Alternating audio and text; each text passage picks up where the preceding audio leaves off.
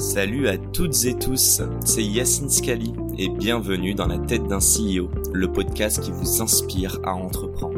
Je vous propose tous les lundis une conversation authentique avec des entrepreneurs et des figures hyper inspirantes pour, je l'espère, vous permettre à votre tour de réaliser tous vos projets et impacter notre société positivement.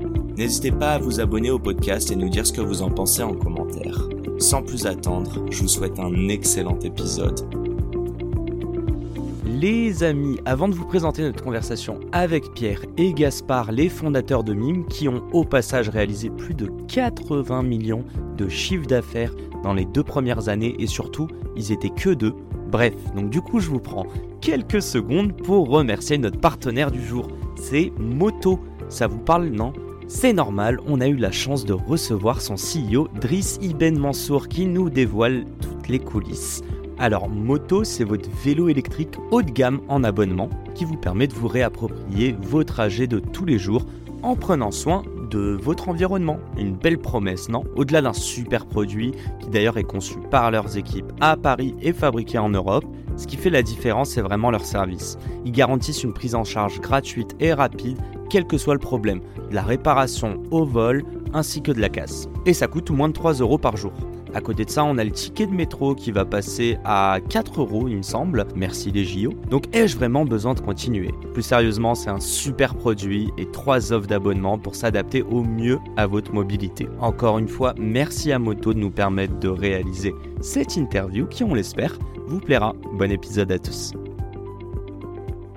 Salut à toutes et tous, c'est Yacine Scali et bienvenue sur ce nouvel épisode de Dans la tête d'un CEO. Nouvel épisode, toujours autant d'enthousiasme. On va commencer avec un gros chiffre, 30 millions. C'est le CA qu'ils ont réussi à faire à deux. Bon, on parle de Pierre et Gaspard. Comment ça va les gars? Salut Yacine. Salut Yacine. Très bien. Tout à coup, ils se réveillent, quoi. ça va? Très bien. Merci de venir Merci. jusqu'à nous. 30 millions de CA. Vous êtes millionnaires, les gars?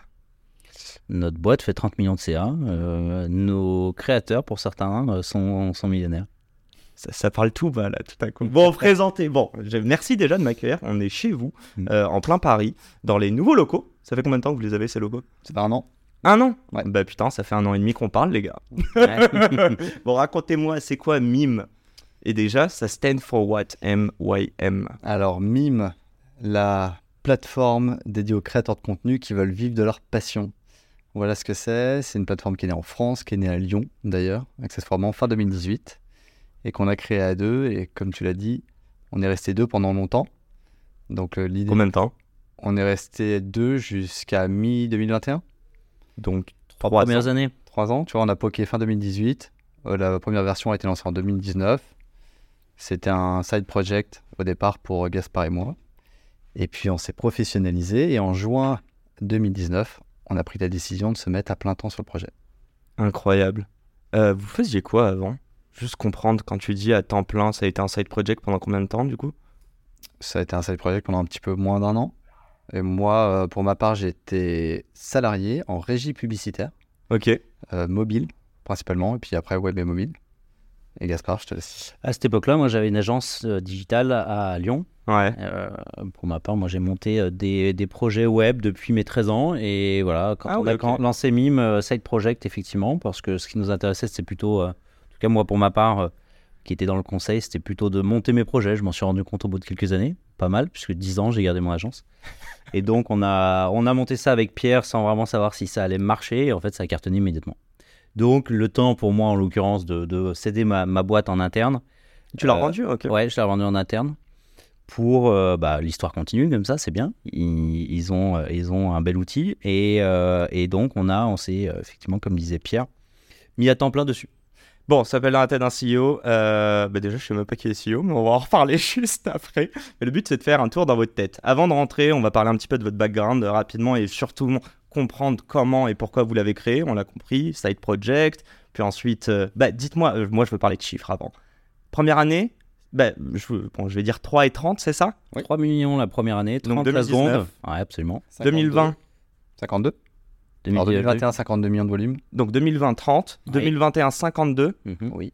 Donc là, on parle juste de... euh, De GMV. hein, Donc de. GMV. Ok, donc vous, vous prenez 20% dessus. Donc votre... euh, Oui, à la louche, c'est à peu près ça. Moi, c'est ce que j'ai lu sur Internet. C'est bien. Peut-être que... Belle ah, lecture. Bah non, mais, Non, non, mais c'est bien, c'est à peu si près ça. On va t'expliquer un petit peu comment ça fonctionne, mais, mais c'est c'est ça. Donc 60 millions et euh, 75 millions l'an dernier. Et cette année, en 2023, on a une base de 100 millions d'euros de- d'objectifs. Vous les avez fait ou pas encore On les a pas encore fait, il nous Ouais. reste deux mois. Il reste deux mois. Donc on, Vous êtes bien parti ou quoi Oui. Oui. on est sur, va les on est sur un bon trend. Bon, tout ça aussi, j'aimerais le mettre en, tu vois, en, comment dire, proportion à, au nombre d'employés que vous avez. Aujourd'hui, vous êtes combien? Avant, vous étiez deux. Oui. C'est quoi? Et même comprendre quand tu fais 30 millions à deux, pourquoi tu veux aller chercher plus? C'est une bonne question. Alors, on a effectivement commencé à deux. On a été deux pendant les trois premières années. Aujourd'hui, on est 50. On a commencé à recruter donc il y a deux ans. Et, euh, petit à petit, euh, on a internalisé en fait toutes les équipes. On était deux, mais en réalité, on était beaucoup plus puisqu'on avait des équipes en externe. Donc les free, euh, Absolument. pour la partie tech, j'imagine? Non, pas du tout. Ah, sauf, pas du tout. sauf la partie tech qu'on a commencé à internaliser. C'est une des premières en réalité au bout de trois ans. Ok. Euh, mais on a commencé effectivement donc à deux. Pourquoi on a, euh, pour répondre à ta question, euh, décidé d'internaliser? Un, on n'était pas forcément content de tous les prestats qu'on avait. Euh, on avait envie de travailler avec des mecs dont c'était la boîte. Euh, et puis deux, il fallait qu'on passe un step de professionnalisation. C'est-à-dire qu'on a fait ce projet à la main, de manière un petit peu artisanale Mhm. tout était fait à la main. Pour te donner un exemple, on a un BP, un business plan, euh, qui vient juste de sortir au bout de 5 ans. C'est notre premier, tu vois. Vous avez jamais eu de business Jamais eu de plan BP. avant? On n'a Euh, aucun besoin. Si tu fais un BP quand tu cherches à lever ou tu cherches, enfin tu fais un Ou des objectifs même Oui, mais ambitions. quand, quand t'es deux, si tu veux, on peut s'amuser à faire un BP pour nous deux, si tu veux. Mais c'est pas forcément notre priorité. Il n'y avait pas d'objectif Même Si, de il y CA avait des objectifs, bien sûr. Mais on n'avait pas de CFO. Notre CFO est arrivé il y a 6 mois. Tu vois? Donc c'est elle, qui, euh, Valérie, qui euh, On euh, a a travaillé en priorité sur ces sujets-là. Donc pour reprendre sur tous les sujets, on était vraiment, on l'a fait à la mano, ce projet. Et, et- et là, vous allez atteindre 100 millions pour 53, 50, ouais, 53 personnes, absolument. 53 Fin personnes. 2023, 53 personnes. Est-ce qu'il y a une euh, proportion à garder? Est-ce que euh, trois, euh, être deux et faire 30 millions, vous voyez ce que je veux dire? Et, fait- et être 53 et faire entre guillemets que x3 Ouais, mais faut, en fait, ce que disait Gaspard. J'imagine c'est que c'est pas comme ça qu'on par exemple, qu'on réfléchit. t'as le parti com et que t'es externalisé par une agence, donc qui n'était pas full time chez nous, mais Ok. du coup qui nous coûtait de l'argent et c'était quand même de la ressource humaine qui était mobilisée sur le projet. La partie tech, c'était externalisé avec une SS2I. C'était quand même beaucoup de développeurs qui bossaient sur le projet mais qui n'étaient pas salariés chez nous. Enfin, on avait beaucoup de départements comme ça où c'était tout externalisé. Donc il y avait quand même cette ressource humaine qui était mobilisée sur le projet, mais pas tout à fait full time. Donc aujourd'hui, on se rend compte qu'on a peut-être plus de ressources, certes, mais c'est tout en interne. Et en fait, on prépare l'avenir. Donc là, ça a été une année ultra stratégique pour nous. Et 2023, ça a été une, une année de structuration. Donc on a failli, enfin, on a été obligé de structurer chaque département. Certains n'existaient pas. Tu vois, on a structuré le département légal depuis deux ans, euh, le département euh, financier qui était inexistant. Si tu veux, on avait un cabinet comptable externe, mais point. Là, aujourd'hui, ça n'a rien à voir. Euh, on a staffé l'équipe produit, on a staffé l'équipe design, sans passer par des prestats. Mhm. Et oui, comme tu dis, on peut pas s'attendre toujours à une croissance, si tu veux, stricte en fonction du nombre de salariés qu'on a dans la boîte. Si c'était si arithmétique, ça se saurait. Mhm. Alors après, on a une croissance qui est toujours là, qui est moins exponentielle qu'elle ne l'était à l'époque. C'est aussi normal, ça s'explique. On a atteint un, un certain plafond de verre sur la France, même si on a encore de la croissance, ça c'est sûr. Donc la croissance sont là. On peut pas s'attendre à la même croissance qu'on avait au début. En plus, on était à, l'époque, on était euh, au démarrage de cette industrie qui était la creative economy. Donc il y avait un côté en plus avec le Covid qui était à ce moment-là. Beaucoup de créateurs se sont engouffrés dans cette industrie pour monétiser euh, leur talent ou leur communauté. On en a profité, on était là au bon moment. Mm. On était là même un peu avant. Donc euh, il y a le facteur chance peut-être dedans, euh, tu peux mettre ce que tu veux. Mais... Et puis surtout, on avait la main sur le. C'est Gaspard qui s'est dé- développé, c'était en PHP. euh, on l'a fait, donc on était vachement agile dessus. Ça nous a permis d'avoir une plateforme très vite. Et, et- et juste genre les derniers chiffres, combien de users aujourd'hui? Je sais pas si c'est le nombre d'inscrits et le nombre de, de créateurs versus de fans. Je sais pas si on appelle ça. Et le nombre d'actifs. Euh, Les users, on en a 12 millions et on a euh, 350 000 créateurs de contenu. Ok. Qui sont actifs euh, ou vous direz que c'est Ils sont très actifs, euh, peut- 10% de ça. et c'est eux qui représentent donc 80% du CA par exemple de euh, environ c'est le 20-80 c'est ça? Ouais, absolument. On entend Ok. par créateur actif des créateurs qui génèrent des revenus chaque mois. Ok. Donc- Soit au travers des abonnements qui leur profitent, soit au travers des PPV, tu vois, des pay-per-view, Mhm. et des contenus add-on et personnalisés que eux arrivent à monétiser. Et ça, euh, ouais, comme dit Gaspard, à peu près 10% des créateurs qui sont sur la plateforme monétisent chaque mois du contenu. Bon, ça fait 10 minutes, on a fait une belle intro, on a bien compris qu'il y a eu un avant et un après. On a aussi compris que vous l'aviez commencé. En fait, je sais pas quelles étaient les ambitions des départs. C'est de ça dont on va parler. Mais avant tout, d'où vous connaissez, les gars? Euh, c'est assez simple, j'allais dire. On est tous les deux de la Loire. Petit patelin qui s'appelle Feur dans la Loire. On est euh, amis d'enfance, puisque nos, nos parents été amis. Pour être plus... Ah, alors ça, c'est les vrais amis d'enfance, quoi. Et on Genre, s'est retrouvés à Lyon, puisqu'on s'est perdu de vue pour. euh, voilà, c'est la vie. Et on s'est retrouvés à Lyon. euh, et euh, tous les deux une appétence pour le business. euh, voilà, on s'est dit, euh, on va, on va monter quelque chose ensemble. Qui, Ça- qui ça part a, qui a planté la graine? Qui a contacté l'autre avec cette idée de. Ah ouais? Pierre qui m'a contacté, je me souviens très bien. Ah bon? Ouais. C'était Pour que j'investisse dans ta boîte. Ah oui, d'accord. Mais je pense que déjà, on s'appelait plutôt pour aller bo- boire des apéros au départ à Lyon. Ça, c'était une vérité. Effectivement, moi, j'avais monté une boîte que j'ai plantée. Et Gaspard, euh, bah, j'ai vu la générosité du bonhomme qui a pris des risques. D'ailleurs, il faudrait peut-être que je te les rembourse. J'aimerais bien. J'aimerais bien. Je, je compte sur toi. Donc c'est euh, c'est toi qui avais l'argent au départ? Non, non, alors là, et en plus, C'est c'est sûr, c'est un entrepreneur. Il était déjà. Tout allait bien. Toi, c'était quoi la boîte que tu avais montée qui a craché? Moi, c'était un projet qui était incubé à l'EM Lyon Ok. à la fin des études. C'est un projet sur lequel je me suis investi pendant deux ans, dans lequel je fais plein d'erreurs. Ok. mais qui m'a permis de comprendre que l'entrepreneuriat, c'est là où je voulais aller. Et c'était une appli qui permettait de géolocaliser tes amis Facebook en temps réel. Mais c'était avant les plateformes comme Foursquare. euh, Il n'y avait pas le check-in sur Facebook. Enfin, c'était à tout, tout, tout début. C'est un peu le truc de Snapchat, enfin, euh, tu sais, qui avait racheté. euh, Zany, mais c'était même avant Zany, ça, ouais. vois. Ok, C'était av- d'accord. ouais, c'était avant. Et c'était une app qui a été de- un peu développée avec les pieds par un prestat. Donc là, on en revient. Ne jamais externaliser ton cœur technique. Franchement, bah, ça, ça a été la première leçon. mais ça, je le savais pas. Deux, ne entreprendre seul, compliqué. C'était le cas. Ça, tu, à refaire, tu le referais jamais. je ne le referai pas. Ok. Clairement pas. Et puis, c'était une app qui permettait aussi de géolocaliser les micro-promotions des commerçants autour de toi. Et pour- pourquoi t'as contacté justement euh, Gaspard? Enfin, c'était quoi Non, le. non, mais je pense qu'au départ, ça a été, on était Lyon tous les deux, on se connaissait, on était contents de se retrouver, de se présenter des gens, de pas. vois. Ok, donc il n'y avait pas une- un visu euh, business, voire, enfin, surtout entrepreneuriat? Pourquoi, pourquoi toi, t'es non. remonté dans. Enfin, t'as continué, entre guillemets, après deux ans, je sais pas si tu considérais ça à l'instant T comme de l'échec, on sait que c'est hyper émotionnel, tu vois, le- l'entrepreneuriat. Pourquoi t'as voulu continuer là-dedans? Euh, Et je vais te poser la même question du why, hein, Parce que tu mais toi, Tu ça seras jamais riche en étant salarié. Donc, si tu as l'intention d'acheter ta liberté pour le futur, euh, entreprendre, c'est une bonne solution. Sinon, tu as l'euro million, mais tu pas sûr de gagner. Donc, ça, ça a été toujours euh, mon leitmotiv. Et puis, parce que je trouve que c'est génial d'avoir la liberté d'entreprendre. Tu as des risques, mais je trouve la vie plus sexy quand elle est risquée. Et puis, je trouvais ça assez, j'étais assez admiratif aussi. Gas avait son agence Hmm. avec des salariés, des contraintes, de la pression. Et je pense que j'étais aussi admiratif euh, de son parcours et du fait d'être capable de gérer une agence avec des clients, de, de la charge mentale, des salariés. Enfin, voilà. Donc on- en fait, on s'enrichissait aussi des expériences de l'un et de l'autre. Puis moi, après, je suis monté à Paris comme salarié, mais dans une industrie qui était sympa, qui était la pub. Et, euh, et on pouvait chacun échanger sur notre quotidien qui était différent. C'est des belles fleurs, là, qui t'envoient. Très sympa. Allez, à ton tour. J'enregistre. Tu me feras le chèque. Hein. Quels sont les, les- les beaux côtés? Non, mais plus sérieusement, pourquoi euh, Surtout la manière dont tu m'en parles, Pierre, enfin dont tu nous en parles, j'ai l'impression que tu as approché Gaspard, mais limite tu te sentais illégitime dans le côté entrepreneuriat, que lui avait un certain succès. Toi, tu as vu quoi en lui? Non, mais déjà, comme dit Pierre, effectivement, c'était euh, se retrouver parce qu'on s'était pas vu depuis très très longtemps.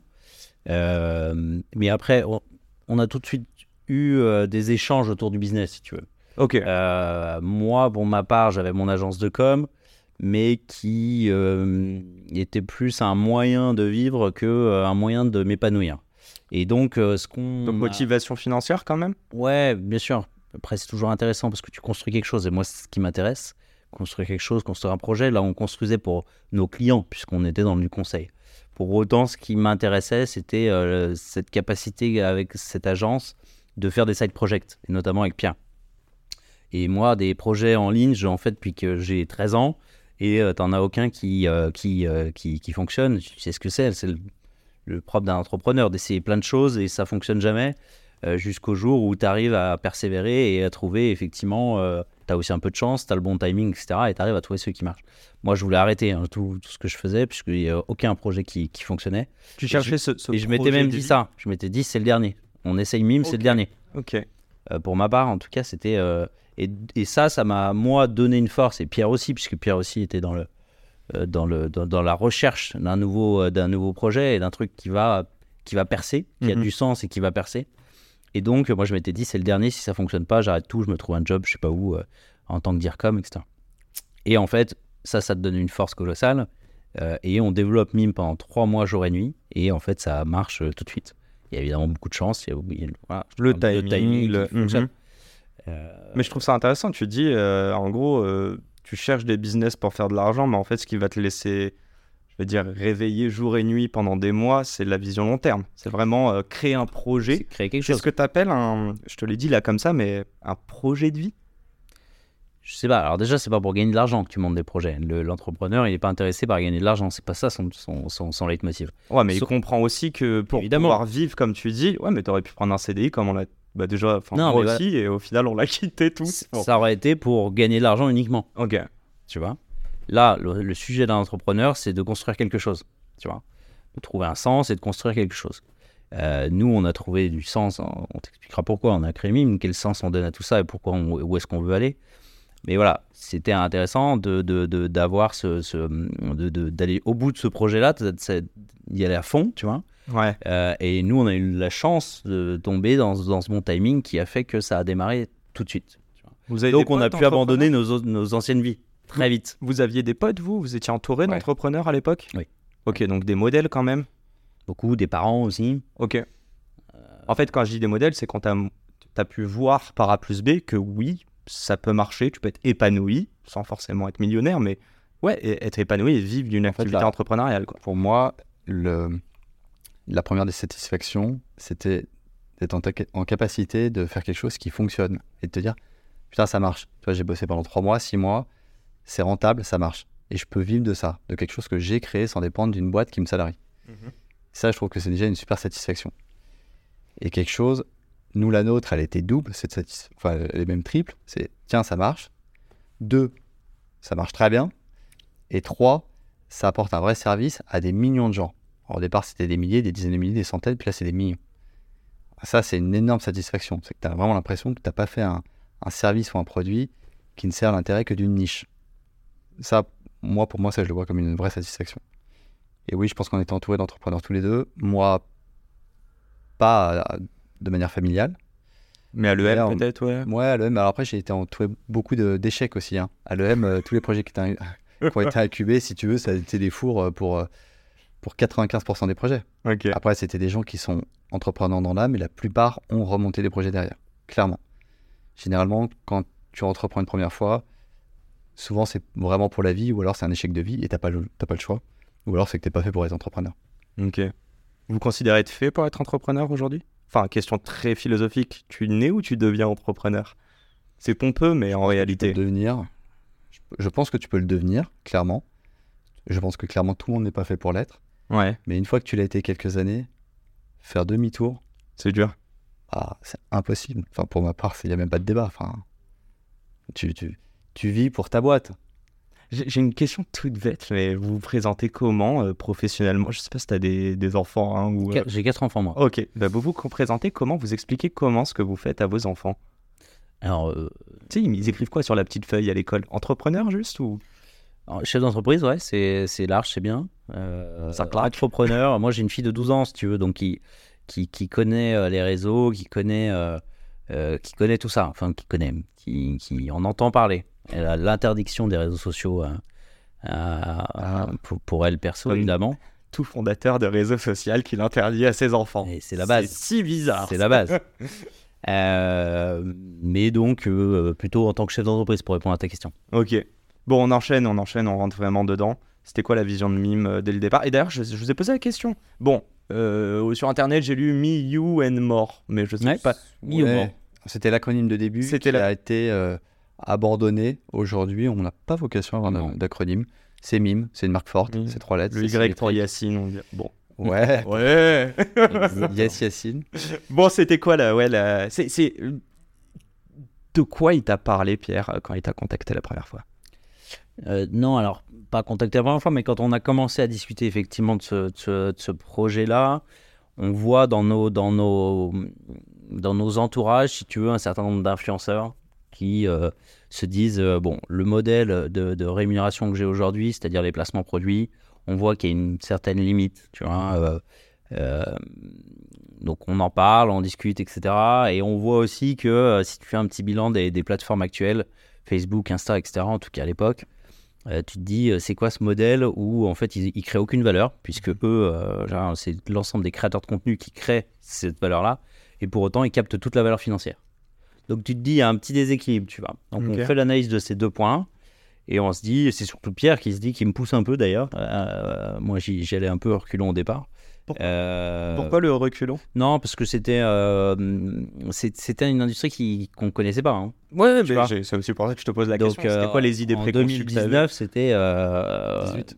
C'était les 18. influvoleurs, c'est quoi? C'était un peu tout ça? Euh, Même pas ça. Non, le- il y avait Non, pas on ça à était l'époque. encore avant. non, non. Non, non, Ok. c'est que tu as face à des mastodontes qui monétisent parfaitement avec la pub et tu te dis, bah, le modèle, c'est celui-là, point. Ouais. Tu vas pas faire payer des gens pour accéder à du contenu.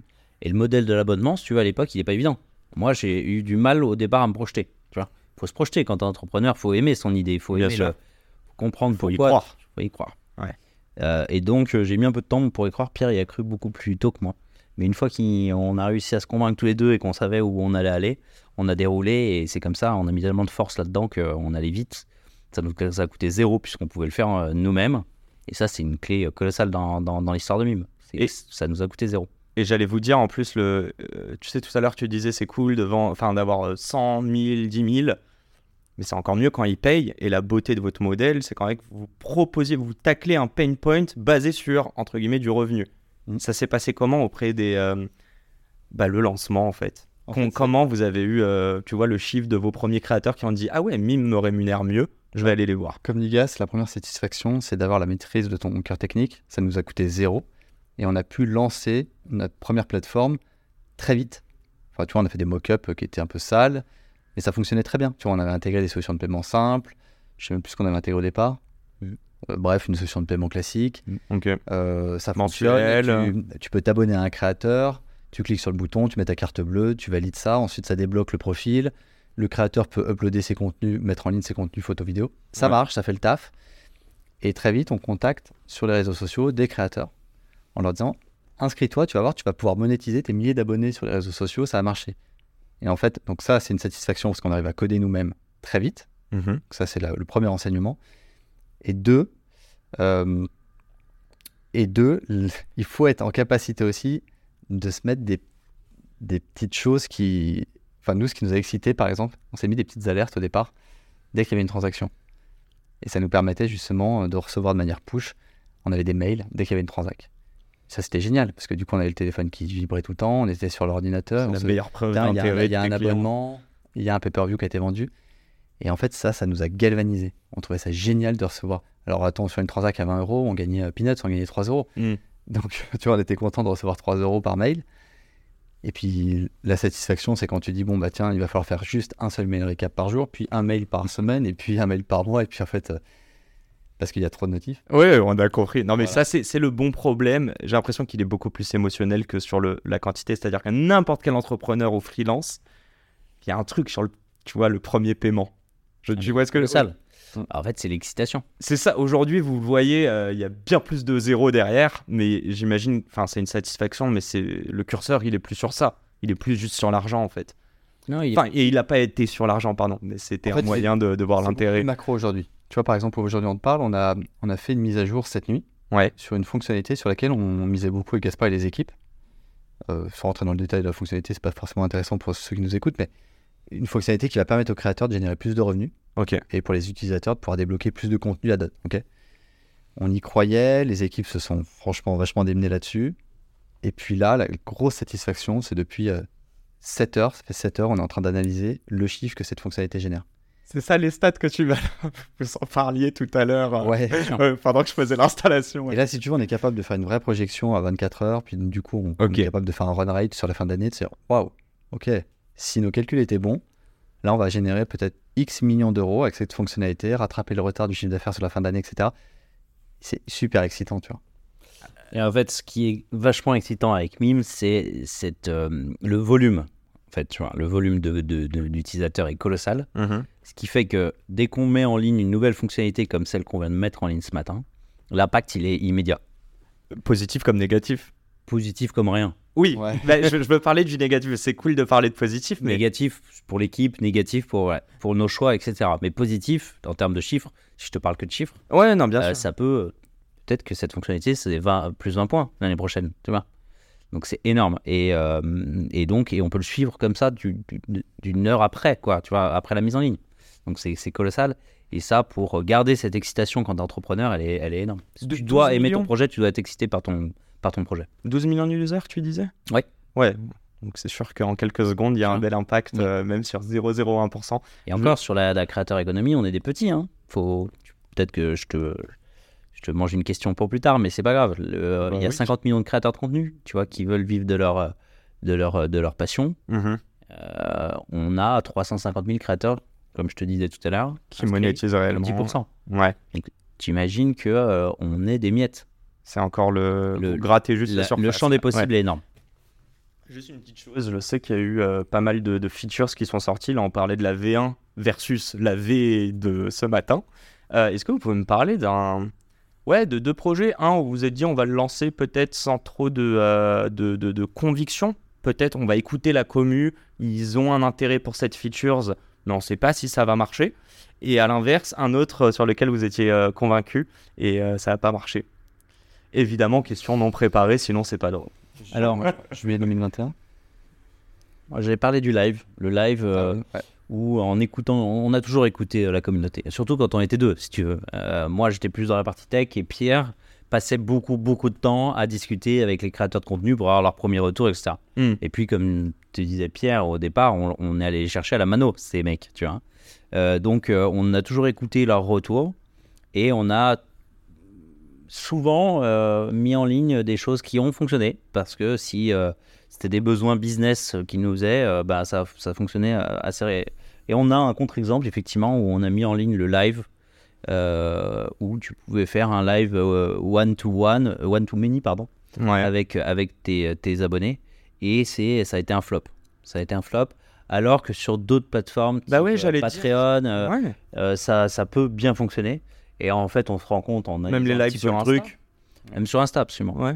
c'est que on l'a mal, on l'a mal, euh, on l'a mal étudié, on l'a mal fait. Il est mal euh, d'un point de vue UX, d'un point de vue voilà. Ah, Donc, il a été mal, Brandé, en gros, mal il est moins brandé, mal, euh, mal pensé, tout Ok. simplement, et, euh, et du coup mal vendu. Donc vous l'avez mis, j'allais dire vous l'avez killé, mais il est juste en stand-by, il peut ressortir à un moment en fait. il a, il a un gros défaut notamment, c'est qu'on n'est pas en mesure aujourd'hui de faire du one-to-one. Ok. Et c'est ça qui a de la valeur.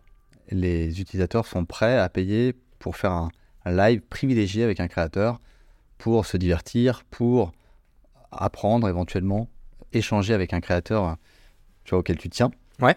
Et les créateurs sont plus à l'aise aussi de faire des lives one-to-one. Et là aujourd'hui, notre techno, elle ne permet pas de le faire. Ok. C'est pas grave.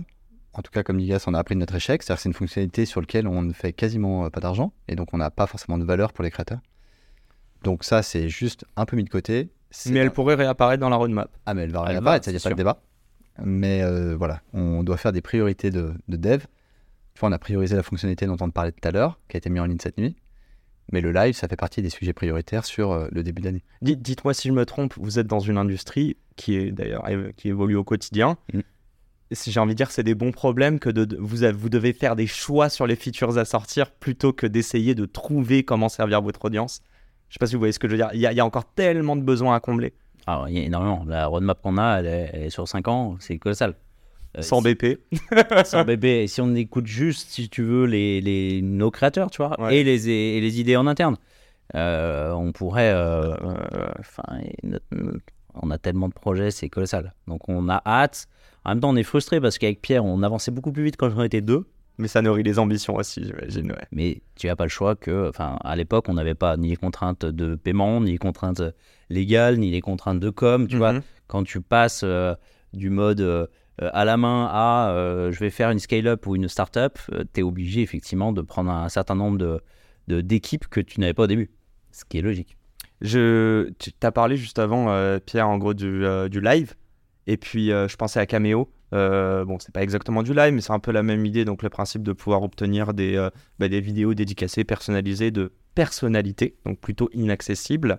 Est-ce que vous l'avez lancé, cette features? Est-ce que vous voulez me parler un petit peu de la typo dans tout ça, hein, mais des, euh, des premiers users versus aujourd'hui? Euh, Voilà, Ok. large question. Alors, la partie contenu personnalisé, dédicacé, c'était un sujet au tout départ quand on a lancé fin 2018, dé- début 2019. Mm. On s'est dit, tiens, ça c'est malin. En tout cas, la techno qu'on est en train de développer permet de le faire. Et émerger des plateformes comme Cameo, qui était un leader euh, américain, qui avait levé beaucoup d'argent sur ce concept-là. C'est pas le même marché. On, est sur un marché à plus de 300 millions de, personnes. Euh, Donc, c'est beaucoup plus gros que chez nous. L'état d'esprit américain n'est pas le même que chez nous. Nous, le contenu dédicacé, si tu veux, ça fait un petit peu. C'est très mal perçu pour les, les personnalités qui font ça. Euh, Et même vous, je veux dire, en tant que. et tu le nous, voyez comment, toi Effectivement, Ouais. en tant que- qu'entrepreneur, c'est pas ce qui nous excitait le plus de partir là-dessus. Euh, on trouvait que la promesse n'était pas très sexy à vendre auprès des. On ne veut pas dire des créateurs là, parce que c'est pas des créateurs qui font du contenu dédicacé, c'est des personnalités. Ouais, bien sûr. Euh, donc, il y avait aussi un message un peu confusant entre des créateurs qui étaient aussi ceux qu'on voulait séduire sur la plateforme et des personnalités qui ne veulent pas se mélanger avec des créateurs aussi. Bien sûr. Donc c'était un peu ambigu, on l'a un peu testé, et puis la preuve en est, je pense qu'on n'a pas à le regretter, puisqu'aujourd'hui c'est des plateformes très spécialisées qui ne font que du contenu dédicacé. Ça fait le job, ça marche. Donc, vous avez droppé ça. hein. Vous, vous l'avez Mais lâché. tu te rends compte que les plateformes qui font ça euh, n'appellent pas du tout à faire venir des créateurs euh, classiques sur cette plateforme. C'est pas sûr. du tout adapté, tu vois. C'est des plateformes qui sont euh, classifiées avec des créateurs, enfin avec des personnalités qui viennent par pays, de la télé-réalité, ou euh, des films, ou des chanteurs, ou des présentateurs télé. Enfin, c'est comme ça que ces plateformes sont pensées aujourd'hui, ce qui n'est pas du tout notre cas. Mhm. Et ta deuxième question, Ma deuxième question, c'était sur les, euh, les users, la typo au début. On t'y répond un petit peu, mais Ah, vous, avez targeté, ouais, des, euh, pas les users, enfin les, Les créateurs. créateurs plutôt que les fans. Ouais. les premiers- vous appelez ça des fans ou pas non, des utilisateurs. Ok, mais je sais pas, mime pour un fan. mais- Ouais. Et les premiers créateurs euh, qui ont investi la plateforme, en Ouais. tout cas qu'on a contacté, c'était tout simplement les créateurs qui avaient, on va dire, entre euh, 4000 et 50 000 followers sur les réseaux sociaux. Toutes niches confondues. Au départ, ouais, toutes niches confondues. Euh, c'était les, on va dire, les influenceurs. Mhm. C'est ceux qu'on avait contactés au tout départ. Euh, on a aussi contacté, vu qu'on y croyait au départ, des personnalités, pas forcément des créateurs Mhm. pour justement tenter le contenu dédicacé. Donc on a itéré, on a, on a testé plein de choses. Donc ces personnalités-là, ça a été un échec. On a testé d'en approcher, ça convertissait pas, et puis surtout ils n'étaient pas forcément très intéressés. Et puis après on a vu des créateurs et des créatrices qui, eux ou elles, avaient des communautés, euh, notamment sur Insta, c'était vraiment le réseau qui était notre réseau de prédilection pour faire de la prospection. Ouais. Et là, ça convertissait. C'est-à-dire que euh, ces créateurs se mettaient, mettaient, partageaient leur lien mime sur en story, par exemple, ou dans leur bio, notamment Instagram, et leur disaient si tu veux me parler, interagir, moi je te réponds pas sur Instagram parce que j'ai pas le temps et vous êtes trop nombreux à me parler. Si tu veux une réponse, abonne-toi, je te répondrai. Si tu veux un contenu plus personnalisé, abonne-toi. Si tu veux débloquer mon contenu, abonne-toi. Donc ça, ça a été beaucoup euh, de prise de contact à la main. Très vite, on a eu aussi une grosse audience de télé-réalité qui a investi la plateforme. Et vu Ouais. que c'était des fortes audiences, Vous les avez reach out, ceux-là Ou ils sont venus Ah euh, non. tout Ils est sont venus. Ils sont venus. Ouais, ouais. Ok. ils sont venus tout seuls. Et en fait, ce qui s'est passé, ce qui a été bien pour euh, tous les deux à l'époque, c'est qu'on était deux. C'est qu'on avait un gros, pro- un gros programme d'affiliation Mhm. d'ambassadeurs, Mhm. ce qui nous a permis d'être moins focus sur la partie prospection et d'avoir un maximum de Ça vient un programme de malade, non? Ou c'était pas à vie? C'était à vie. Mais là, c'est plus à vie. Ouais.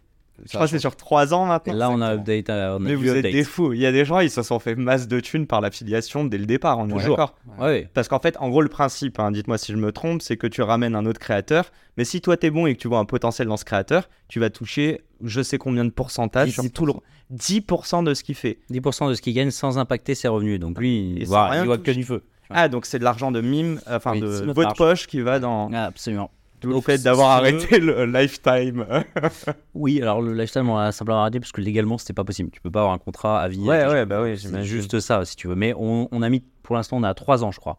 Ça équivaut à du lifestyle. Ouais, en ouais, non, réalité, et puis c'est énorme. Il y a des gens tu qui regardes font la durée de vie d'un créateur. Du revenu passif via ça, je énorme. C'est énorme. Ouais, c'est énorme. Même pas. Et en fait, nous, au départ, comme dit Pierre, ça nous a permis d'avoir en fait des centaines de, de, de sales, tu vois, euh, dans notre team, sans avoir à prendre le risque d'avoir d'internaliser du sales, tu vois. Ok.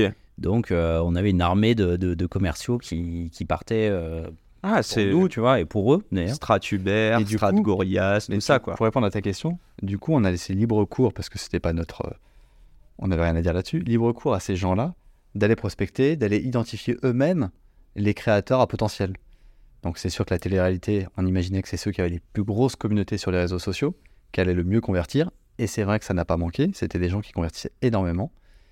Et donc ces Mais vous ambassadeurs, n'avez pas targeté. nous, non, on a été assez surpris de voir qu'effectivement, euh, ces gens s'inscrivaient. Ils s'inscrivaient parce qu'ils entendaient parler de la plateforme. Ils entendaient notamment parler de la plateforme parce qu'ils avaient beaucoup de fans qui se disaient, qui les contactaient en leur disant Inscris-toi sur Mime. Tu parles, il y avait aussi un intérêt. C'est qu'ils balançaient leur lien d'affiliation. Mhm.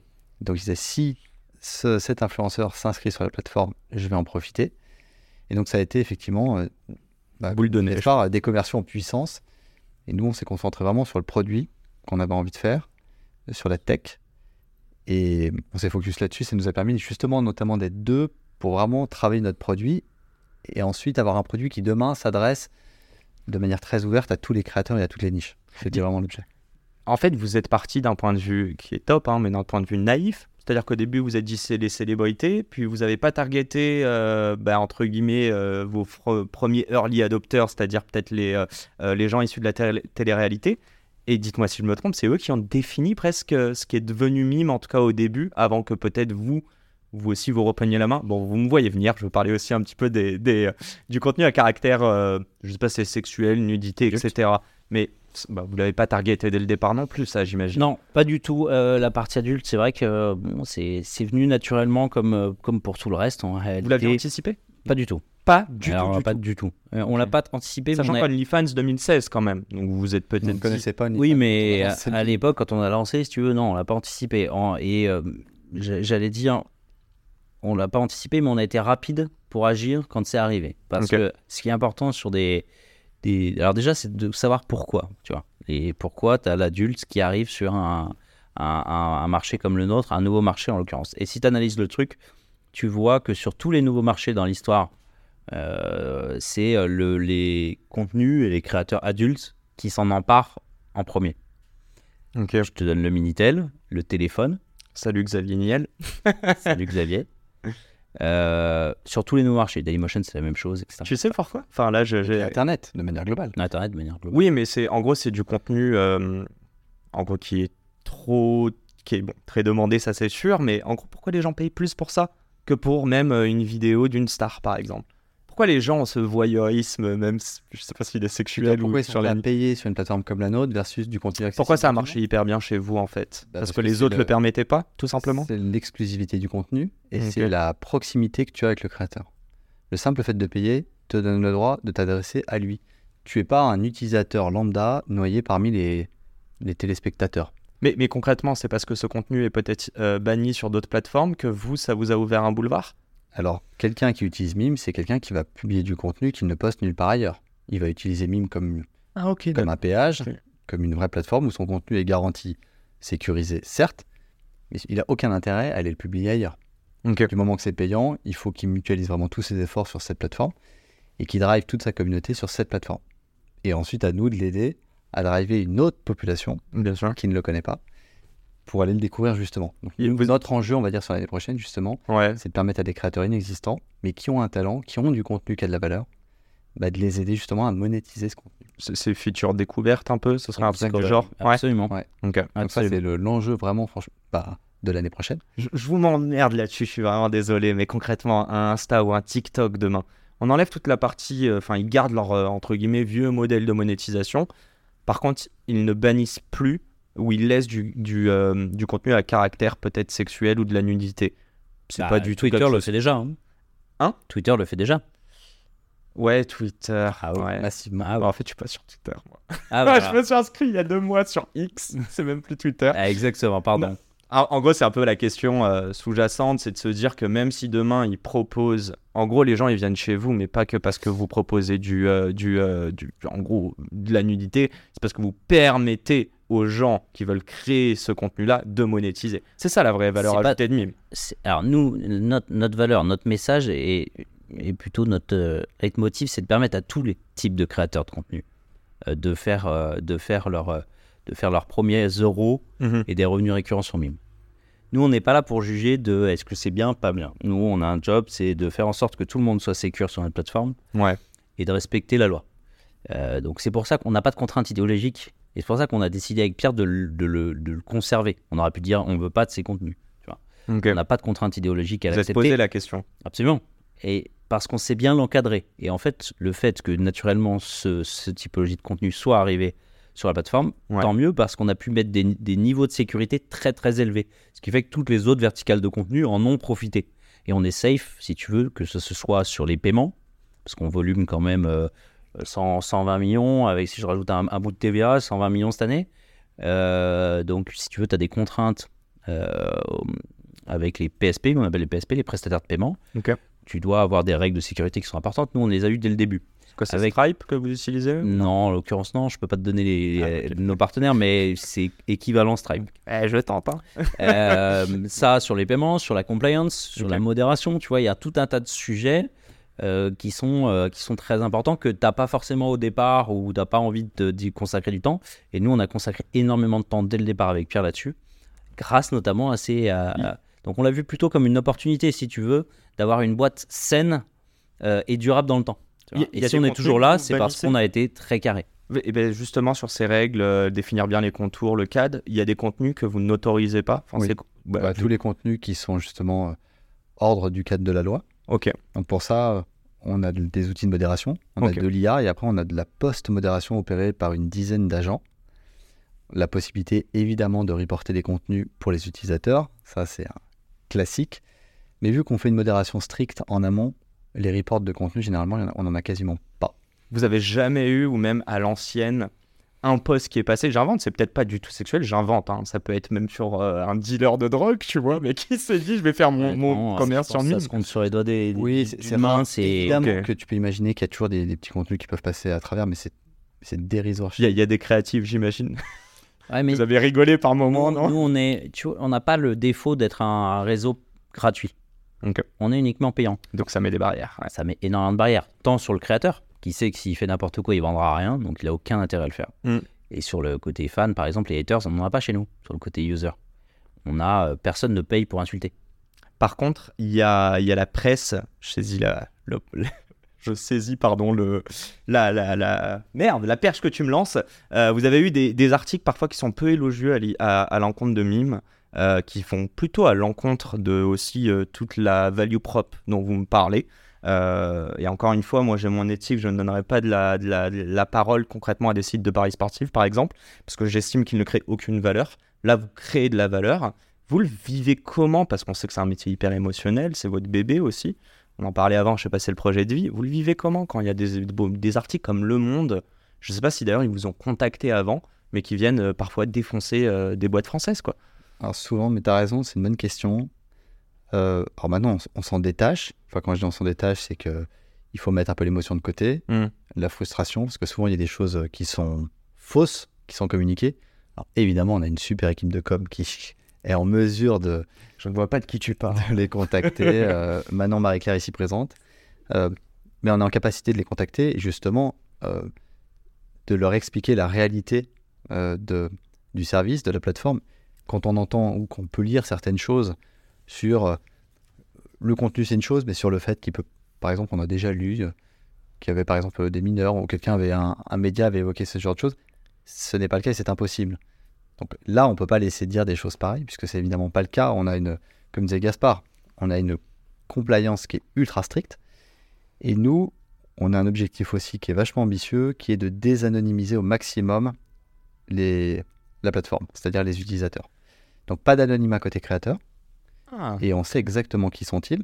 On est obligé, pas de blanche. Un créateur qui vient chez nous, on sait qui il est, où il habite, l'âge qu'il a. c'est différent de la compétition. Je vais clairement mettre euh, parler de OnlyFans, par exemple. Alors, je- on ne connaît pas dans le détail la manière dont eux font la compliance, mais enfin, nous, ce qu'on sait, c'est qu'on le fait de manière très stricte. Ouais. Ce qu'on peut te dire aussi, c'est que on fait partie d'une mesure expérimentale avec le gouvernement pour la protection des utilisateurs Mhm. sur les réseaux sociaux. Donc, ça veut dire typiquement qu'on interdit l'accès aux mineurs à date, mais au-delà de ça, parce qu'on peut demain tolérer des mineurs sur du contenu euh, grand public, c'est qu'on sait, on est en capacité de vérifier l'âge d'un utilisateur. Et ça, c'est quelque chose qu'on a mis en place au départ avec une techno de reconnaissance faciale. Après, on a intégré des, des technologies de boîtes, par exemple une filiale du groupe La Poste. Euh. C'est des technos qui nous permettent justement à un utilisateur, au moment où il a envie d'accéder au contenu, bah, de vérifier son âge Mhm. grâce à son numéro de mobile. Donc, on a des informations par les opérateurs téléphoniques qui nous renvoient tiens, ce numéro qui est vérifié, je te confirme, le porteur de ce numéro est majeur. Ou à Ok. quel âge. Donc, on est en capacité de lui adresser ou non le contenu en fonction de son âge. La, la Ça, loi, c'est- juste en France, tu ne peux pas monétiser si tu as moins de 18 ans? Alors- Ou c'est un peu différent, je crois, tu dois avoir un tuteur ou c'est Pourquoi vous, c'est que Non, du là, là, euh, là, majeur? Nous, c'est adulte des deux côtés. hein. Ok, mais c'est pourquoi? C'est parce que euh, s'il y a du contenu concrètement de nullité, il faut que ce soit que de l'adulte. C'est ça? C'est quoi la règle en fait? Non, non, c'est euh, justement là, tu évoques des. Alors, je, je connais pas la législation euh, réelle sur la partie créateur. Simplement, nous, on a voulu prendre aucun risque euh, dès le départ. Donc Toute personne qui gagne de l'argent chez nous, toute personne inscrite en tant que créateur est majeure. Sinon, invisible. ok. Voilà, basta. Tu, tu parlais, hein, euh, vous bossez avec des boîtes françaises, vous êtes membre de la French Tech. Oui. Euh, Enfin, je veux dire, il y a quand même, euh, concrètement, hein, on peut croire, et là je vous fais chier avec le côté nudité, on peut croire que c'est shady. En réalité, vous êtes backé par énormément d'acteurs. Ça vous fait chier, concrètement, quand on dit que Mime, c'est le OnlyFans français? Alors, non, ça nous fait chier. On comprend pourquoi on nous le dit. Ok. Voilà, c'est On vous le dit face to face parfois? Ouais. Tu parlais des journalistes. Ouais. En général, les journalistes qui nous. Qui nous- c'est, quand on n'a pas fait d'interview. Ceux qui voilà, nous Ouais, comparent. euh, nous, par- nous comparent je suis pas journaliste. Euh, toujours est-il que quand on explique effectivement comment on a géré notre boîte, comment on la gère aujourd'hui, effectivement, le, le- la perception change. Mais on ne peut pas euh, aller à l'encontre de, euh, de, de cette comparaison à OnlyFans. On, on, on comprend pourquoi, Ok. mais on explique pourquoi on est très différent, tant sur la manière dont on a approché notre boîte que sur notre vision et notre stratégie sur les années à venir. Ouais. Une chose qu'il Vas-y, explique, c'est qu'aujourd'hui, par exemple, tu vas sur la plateforme, on est, euh, si tu veux, l'idée c'est d'être très contenu-centrique aussi demain, et pour ça, d'être en capacité de faire venir des utilisateurs sur la plateforme et de les faire naviguer avec quelque chose de très exploratoire, un Mm. discover, dans lequel toutes les verticales seront vraiment, vraiment mises en avant avec du vrai branding, avec une vraie stratégie. Ça, aujourd'hui, on l'a pas, Mhm. parce qu'on est en train de travailler dessus, ce qui n'empêche que Pas on a encore. plein de créateurs, mais complètement différents. On a euh, des astrologues qui monétisent sur la plateforme, on a des coachs sportifs qui font, euh, qui mettent du contenu avec des gens qui s'y abonnent pour euh, 9 euros par mois, et qui sont, grâce à ça, qui ont du contenu frais toutes les semaines. On a un podcast dans la tête d'un CEO. Et là, et là, là, en front page, s'il vous plaît. euh, en plus, là, l'idée, c'est tous ces talents qui sont sur la plateforme, euh, qu'on a par milliers, c'est d'être en capacité de les mettre en avant.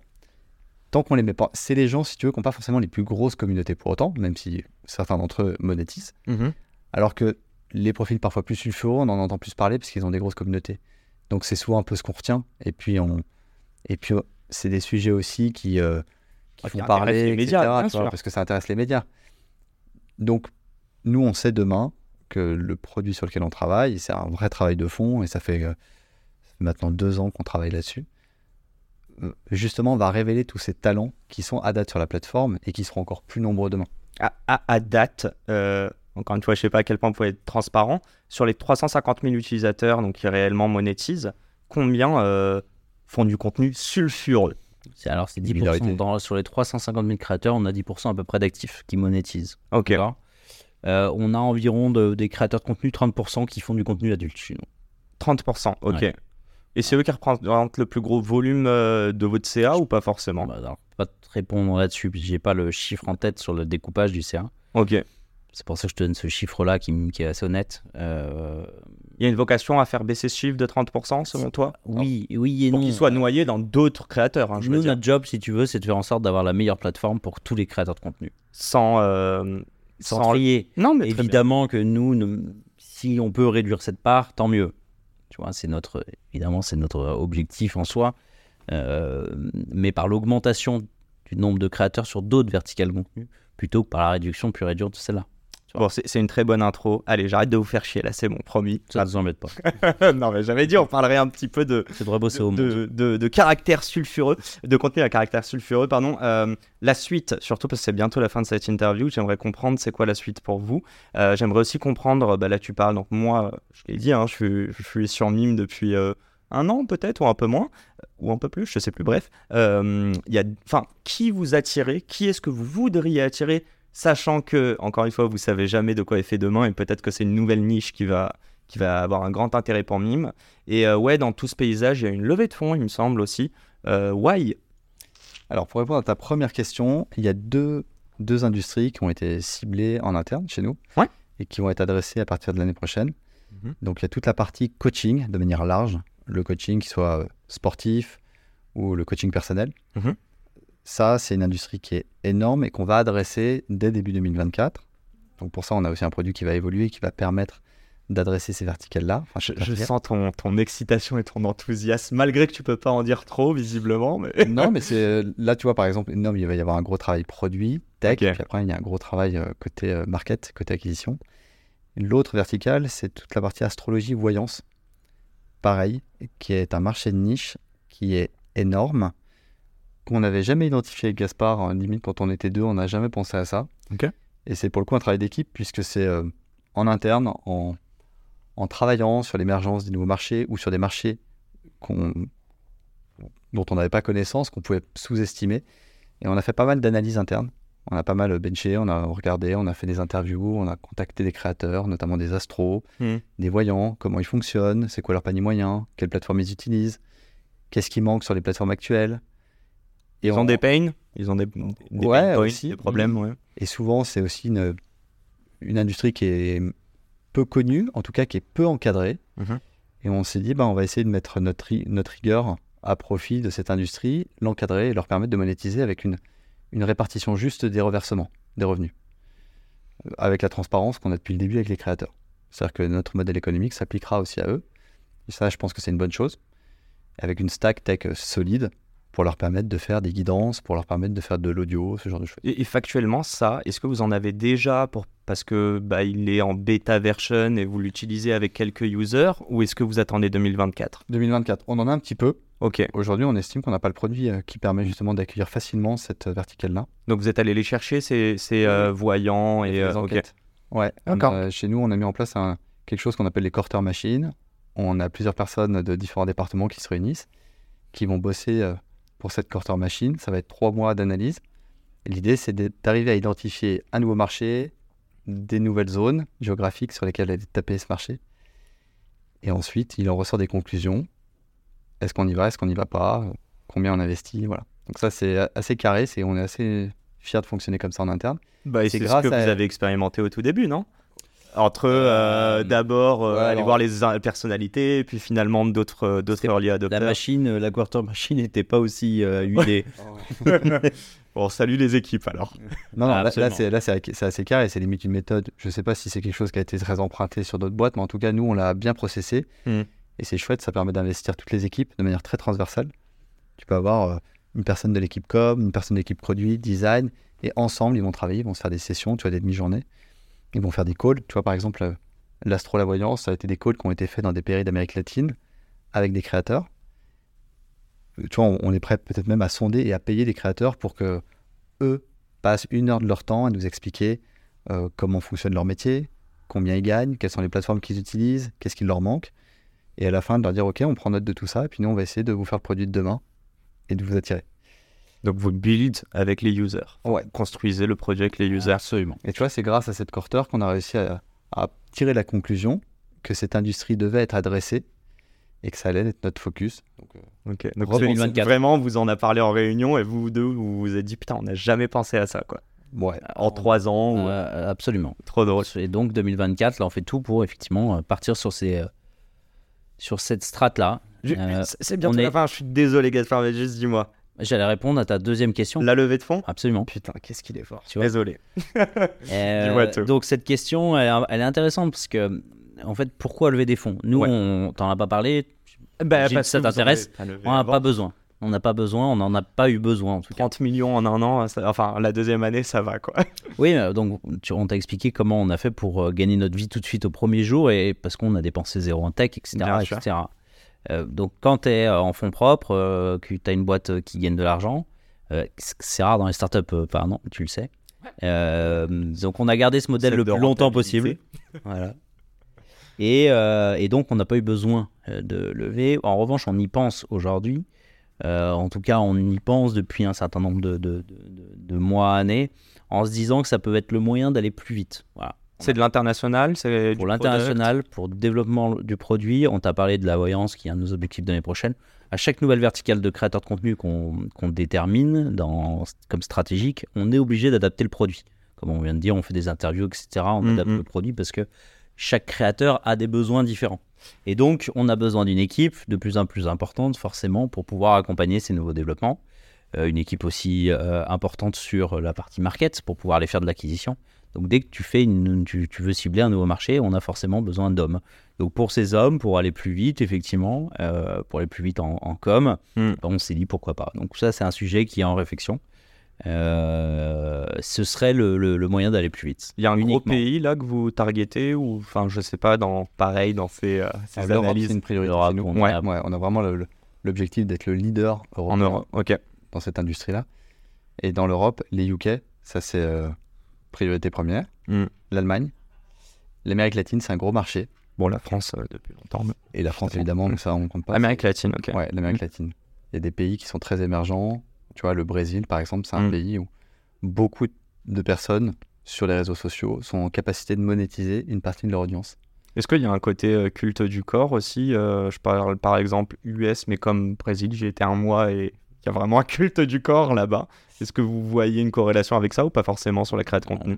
tout- toutes les, les nouveaux pays qu'on détermine dans nos fameuses quarter machines, euh, c'est hors sujet, euh, euh, hors ces sujets-là, j'allais dire. D'accord, ok. Donc c'est. Donc j'ai pas la réponse. Ok, pour te ok, la faire ok. simple. Non, mais très bien. Et moi, je voulais juste terminer là-dessus, hein, mais vous l'avez dit, euh, je, je- pardon, juste avant, vous n'avez pas levé de fonds, vous avez quand même fait beaucoup d'argent. Aujourd'hui, vous levez des fonds, mais vous êtes rentable, donc vous êtes rentable? On est rentable depuis le premier jour. Évidemment. Ah, ok, parce que j'ai vu un doute là. dit, je te- On lève des fonds. Non, là, on lève pas de fonds. Non. Non, non, vous allez peut-être, pardon, excusez-moi, un jour lever des fonds. Non, mais ce que je veux dire, c'est qu'il n'y a pas bootstrapping versus lever de fonds.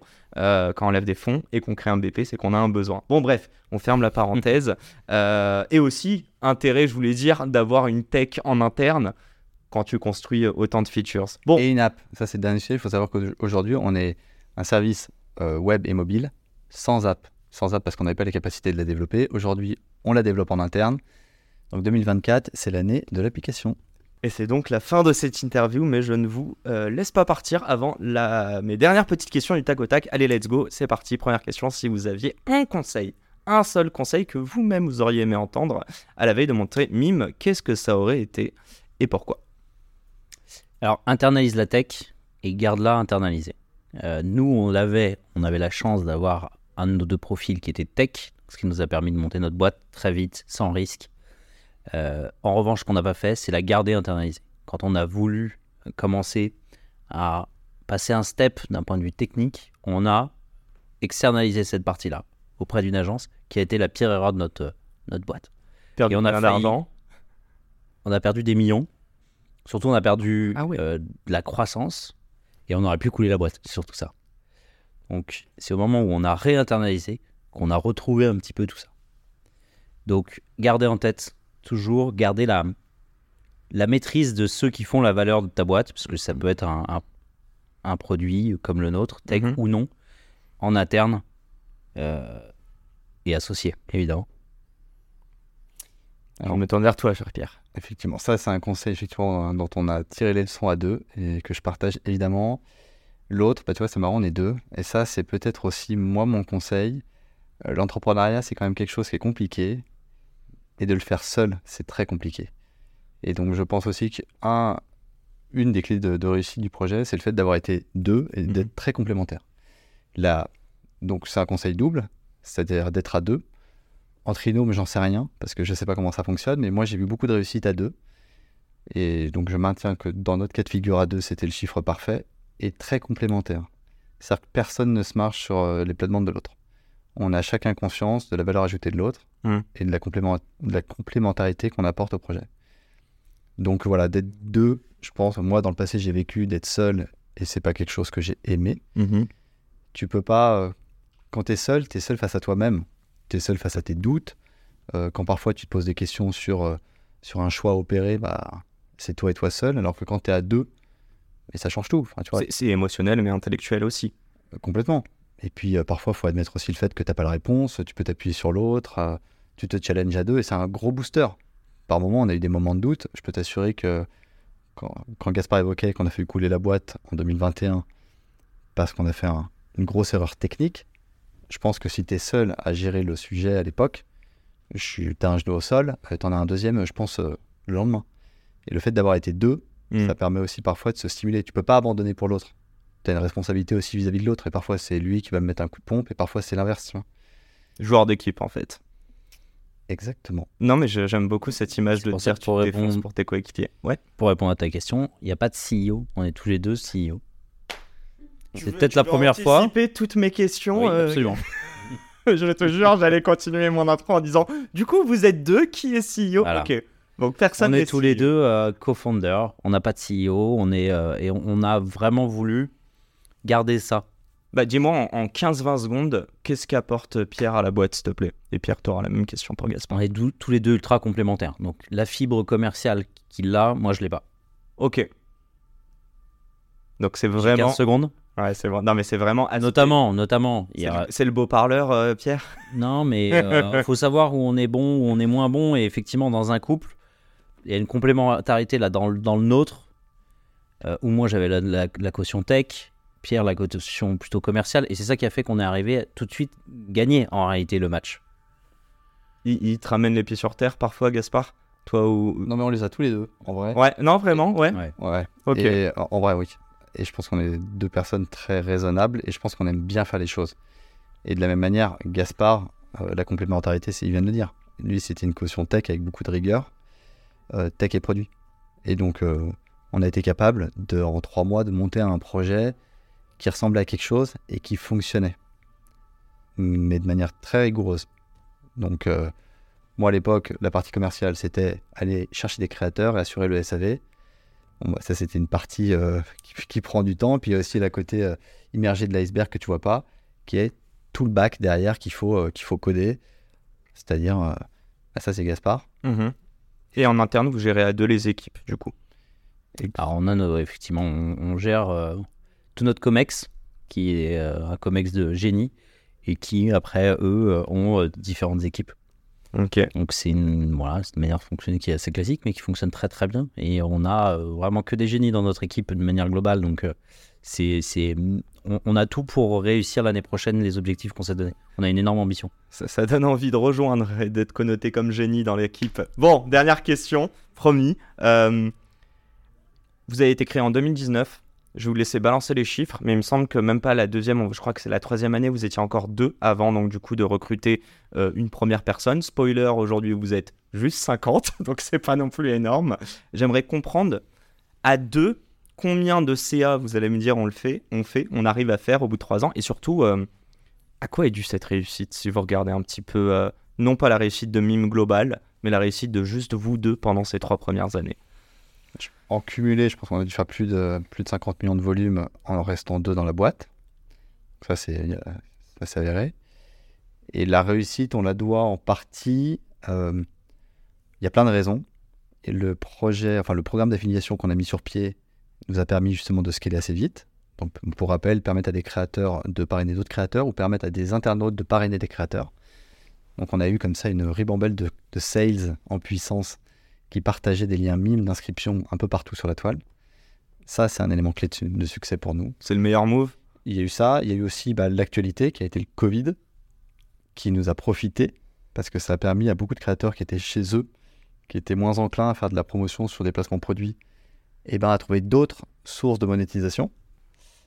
Euh, donc ça, ça a été le deuxième élément clé de succès. Et puis euh, le troisième, euh, Gaspard, tu veux compléter? Moi, j'allais dire, on a monté cette boîte en bon père de famille, en fait, si tu veux. C'est ça qui nous a permis d'être encore là aujourd'hui, Ok. tu vois? Euh, il y a tellement de, de- de possibilités de se planter à tous les, tous les niveaux de l'échelle en réalité que quand tu le fais de manière sérieuse, étape par étape, grandir et pas grossir, c'est là où tu arrives à durer dans le temps et à réussir. Mot de la fin? Bon, les amis, non, c'est moi qui prends le mot de la fin. Si vous voulez rejoindre une magnifique boîte, bon, j'imagine vous recrutez un petit peu quand On même. recrute tout le temps, toute Ok, l'année, super. encore Euh, plus le, l'année prochaine. le seul, euh, je crois, le seul prérequis, c'est de porter visiblement des Stan Smith blanches et bleues. Noir. Noir? Moins de deux Blanche. semaines. Vraiment, vous avez acheté les mêmes, les gars? Non, Ouais. j'aime pas Ouais. les mêmes. Ça- ça n'aurait C'est pas les mêmes. Vrai Bon, et accessoirement avoir un intérêt pour euh, la création de contenu. Bon, merci beaucoup à vous deux. Euh, et merci à tous de nous avoir suivis jusqu'à la fin. Eh, Merci. Merci beaucoup. Très vite. On vous souhaite, bon, on vous dit merde pour 2024 Mm. et pour toutes les nouvelles features et notamment les voyants qui arriveront, euh, j'espère, rapidement sur la plateforme. Et vous aussi, soyez nombreux. hein, La tête d'un CEO, c'est c'est le podcast qui. Ça fait cramer le cerveau. hein. bon, allez, à très vite. À la semaine pro. Salut. Ciao, ciao. Et c'est la fin de cet épisode. Si cet épisode vous a plu, n'hésitez pas à nous soutenir en nous mettant 5 étoiles sur les plateformes, en vous abonnant évidemment et en nous laissant des commentaires. Hâte de vous retrouver la semaine prochaine. Ciao